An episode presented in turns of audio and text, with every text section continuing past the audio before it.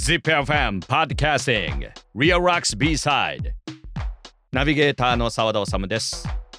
この番組は ZIPFM 唯一の洋楽ロック専門番組リアルロックスをナビゲートする私澤田治がオンエアでは言い切れない伝えきれないことや音楽の話題などをお届けするポッドキャスティングです。今回は第4回です。特集するのは前回と同じくフジロックフェスティバル。全4回にわたって日本の野外フェスの礎を作ったフジロックフェスティバルに迫りたいと思います。今年は8月20日から22日の3日間感染対策を講じて2年ぶりに開催されました。さあそれでは本編入りたいと思います。ZIPFM ポッドキャスティングリアルロックス B サイド第4回はフジロックを支える人たちがテーマです、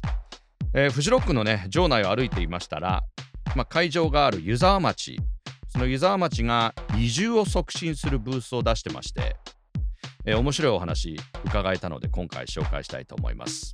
今回はフジロックの膝元湯沢町への移住のお話そしてフジロックに人生を変えられた方にお話聞いてきました、えー、フジロックの会場の奥地オレンジカフェにやってまいりました、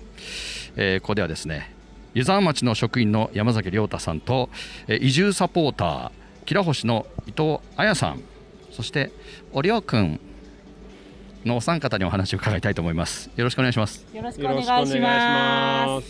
でまずあの湯沢町がブースを今出されているとい。うことなんですけども、はい、えー、山崎さんと伊藤さんの関わりというのはどういったものがあるんでしょう、まあ、湯沢町ではですね、はい、あのとても移住定住に多分力を入れておりまして、はい、あのまず町の一大イベントであるフジロックに来られる方に対してですね町の観光ですとか移住の情報あと今最近テレワークとかがとても重視されてますので、はい、紹介ですとかあと町のふるさと納税の取り組みなんかを紹介する部署を今年のフジロックからあの新たに設けていただいて、はい、あの PR させていただいております。でその町からあの伊藤さんの吉良星さんにですね移住促進の業務をあの委託しておりまして、はい、移住の PR とかあの職業の就職の相談ですとかもさせていただいております。はい。今そのブース今年からということですけど、はい、反響はいかがですか？結構あのライブ終わりとかあのに立ち寄っていただける方もいらっしゃってあの移住とは言わずに観光とかの案内もしてますので、えー、フジロック終わったらどこ行ったらいいのとか終わった後どこにご飯食べに行ったらいいのとか、えー、あの街に住んでる私たちならではのあの視点からいろんな美味しいお店とか観光情報などを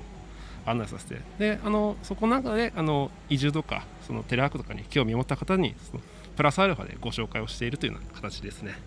地元の人のおすすめとかももちろん聞けるということですよね。で伊藤さんのその会社ですね、キラホシという会社はどういった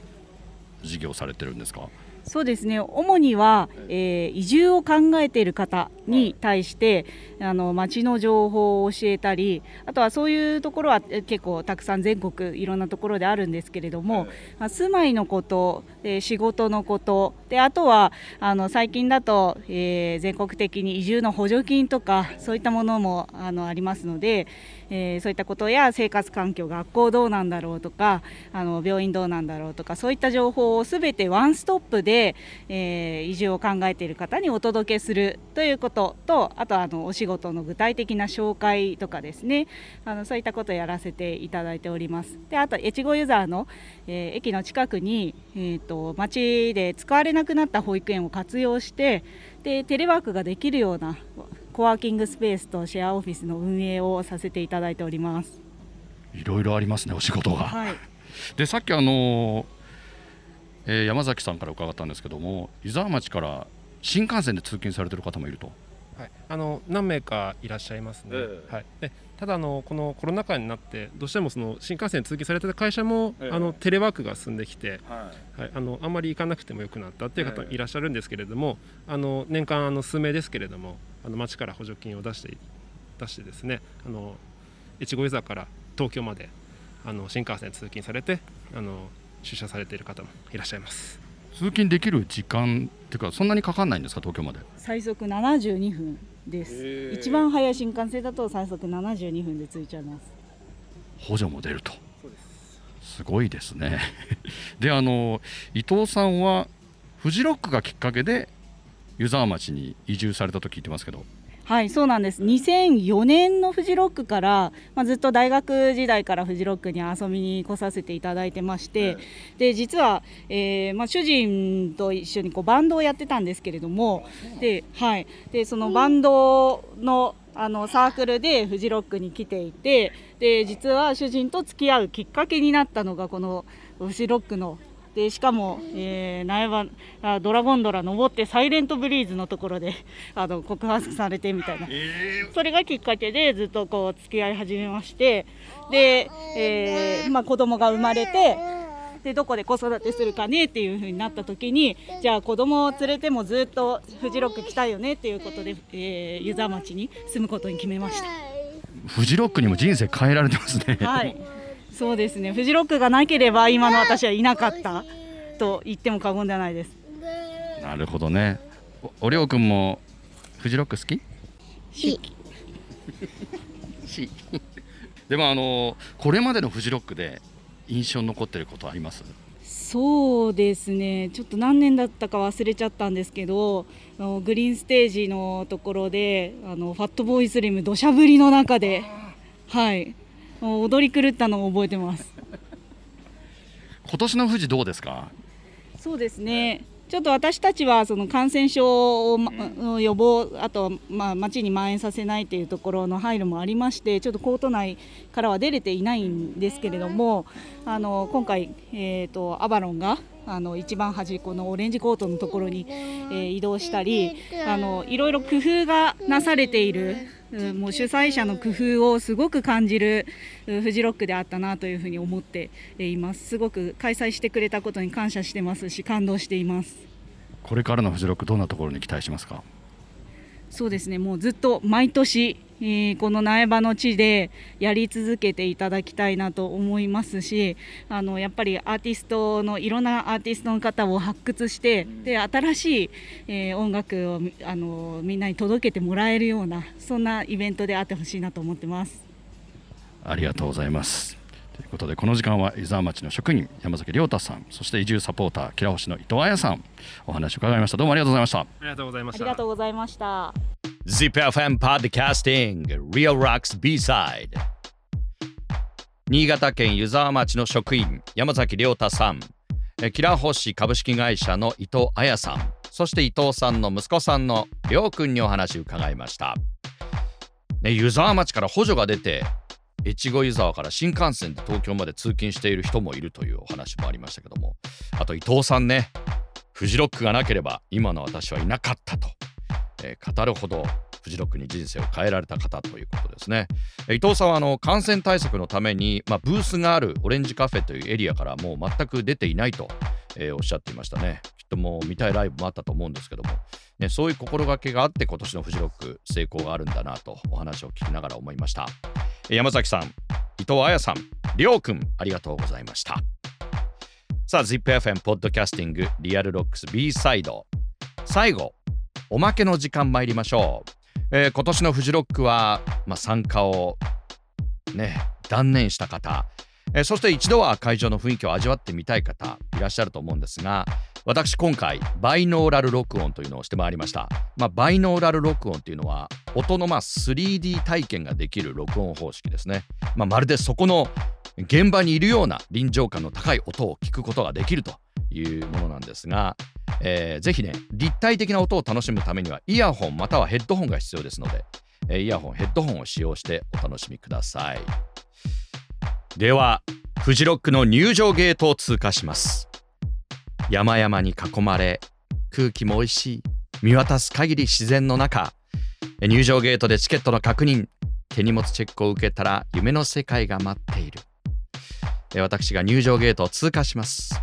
そんな場所の雰囲気を立体的に味わってください。それではどうぞ。リストバンドまだお持ちない方リストバンド交換所お願いします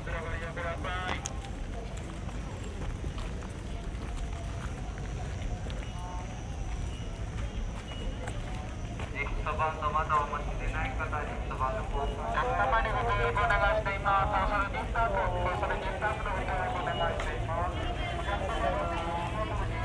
アプリのご提示お願いします。ございます。お願いします。ありがとうございます。月額前にして開けといてください。ありがとうございます。ありがとうございま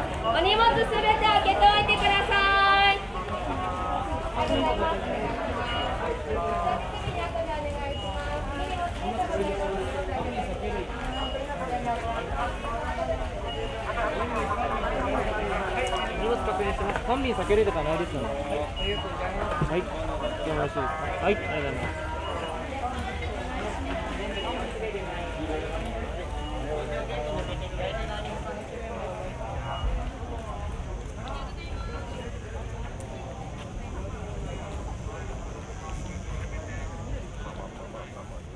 バイノーラル録音いかがでしたでしょうか？おまけですか？らねこれはねあくまでね来年はね現場で富士の雰囲気を楽しみましょう。ねフジロック行きましょう。来年こそね。今年行けなかった方これまで行ったことない方ね。さあ全4回にわたって今年のフジロックを紹介してまいりました ZIPFM Podcasting Real Rocks B-Sideえアーティストから見たフジロック GLIM SPANKY 大見正人さんそしてチャイの皆さん。そしてフジロックを支える人たちのお話も伺いましたがいかがだったでしょうか、えー、ZIPFM ポッドキャスティングリアルロックス B サイドではえ私澤田治がオンエアでは言い切れない伝えきれないことや音楽の話題などをこれからもお届けしていきます。次回もお楽しみに。ZIPFM ポッドキャスティングリアルロックス B サイドお聞きいただきありがとうございました。ここでプレゼントのお知らせです。お聞きいただきましたリアルロックス B サイドポッドキャスト配信スタートを記念しましてフジロックフェスティバルの T シャツをプレゼントいたします。応募方法は Real Rocks のツイッターアカウントアット Real Rocks をフォローそしてプレゼント告知ツイートをリツイートするだけです。リツイートの際は配信の感想もお寄せいただけますと幸いです。抽選で5名様に今年のフジロックフェスティバルの T シャツプレゼントいたします。